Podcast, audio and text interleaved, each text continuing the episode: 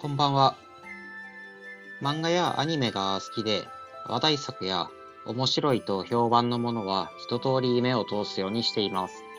で、最近話題の漫画の一つが、呪術廻戦です。呪術廻戦が非常に言いにくいので、この後何回も噛んでしまうと思うのでご了承ください。呪術廻戦はアニメから見て、その続きから単行本を最新巻まで買って読んでいます。現時点で16巻ですね。さて、呪術廻戦の何が面白いのか。呪術にまつわるストーリーとか、キャラの背景描写とか、そんなところは考察系 YouTuber がいくらでも発信してくれているので、そちらに任せるとして、ここでは僕が個人的に面白いと感じている部分を紹介します。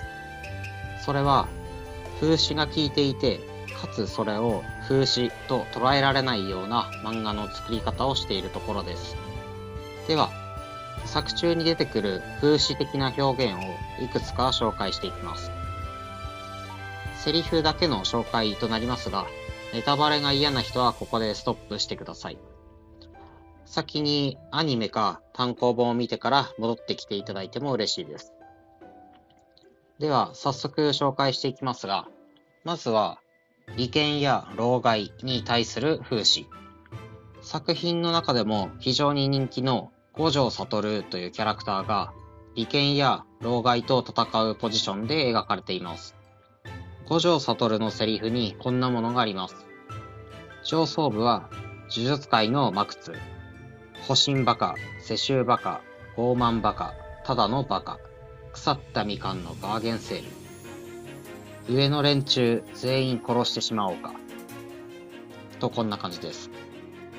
五条悟は組織のトップではないけれど、実力的には最強というキャラクターです。殺そうと思ったら本当に全員殺してしまえるほどの実力があるからこそ言えるセリフです。かっこいいですね。では続いて、田舎の古い慣習や民度の低さに対する風刺です。野原というキャラクターが、女性のキャラクターですね。が、幼少期に友達のふみちゃんと会話する描写です。野原は、ふみちゃんにこんなセリフを言います。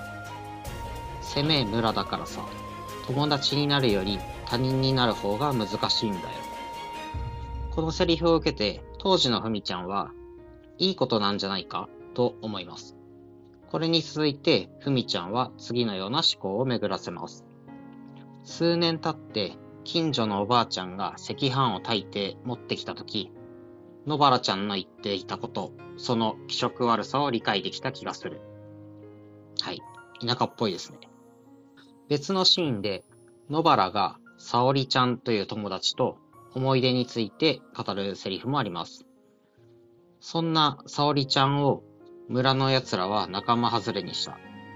田舎者を馬鹿にしていると勝手に被害妄想を膨らませて沙織ちゃんを追い出した。気持ち悪いったりゃあらしない。どうですか？これもわからない人から見たら、野原ちゃんの周りはたまたま意地悪な人がいたんだなくらいに捉えるかもしれませんが、田舎出身の人間が見ると、そうそう、田舎ってそういうところあるんだよ。で、共感する人は少なくないはずです。それでは最後に、労働に対する風刺。ここは、ナナミというキャラクターです。ナナミは一度呪術師を辞めて、証券会社のサラリーマンをしてから脱サラして呪術界に戻ってきたという背景があります。こんなセリフがあります。私が高専で学び気づいたことは、呪術師はクソということです。そして、一般企業で働き気づいたことは、労働はクソということです。はい。他にも、ナナミが証券会社時代にパン屋さんの店員と会話するシーンでこんなセリフもあります。私の仕事はお金持ちの人からお金を預かって、その人をよりお金持ちにする。大体そんな感じです。正直、私がいなくても誰も困りません。パン屋がないとパンを食べたい人が困りますよね。でもなぜかそういう人間のサイクルを外れた私のような仕事の方が金払いが良かったりする。冷静に考えるとおかしな話ですよね。このセリフを言った直後にサラリーマンを辞めて呪術師に戻ることになります。さて、風刺的なセリフをいくつか紹介しましたが、いかがでしょうか？作品全体として実社会に対して風刺が効いている。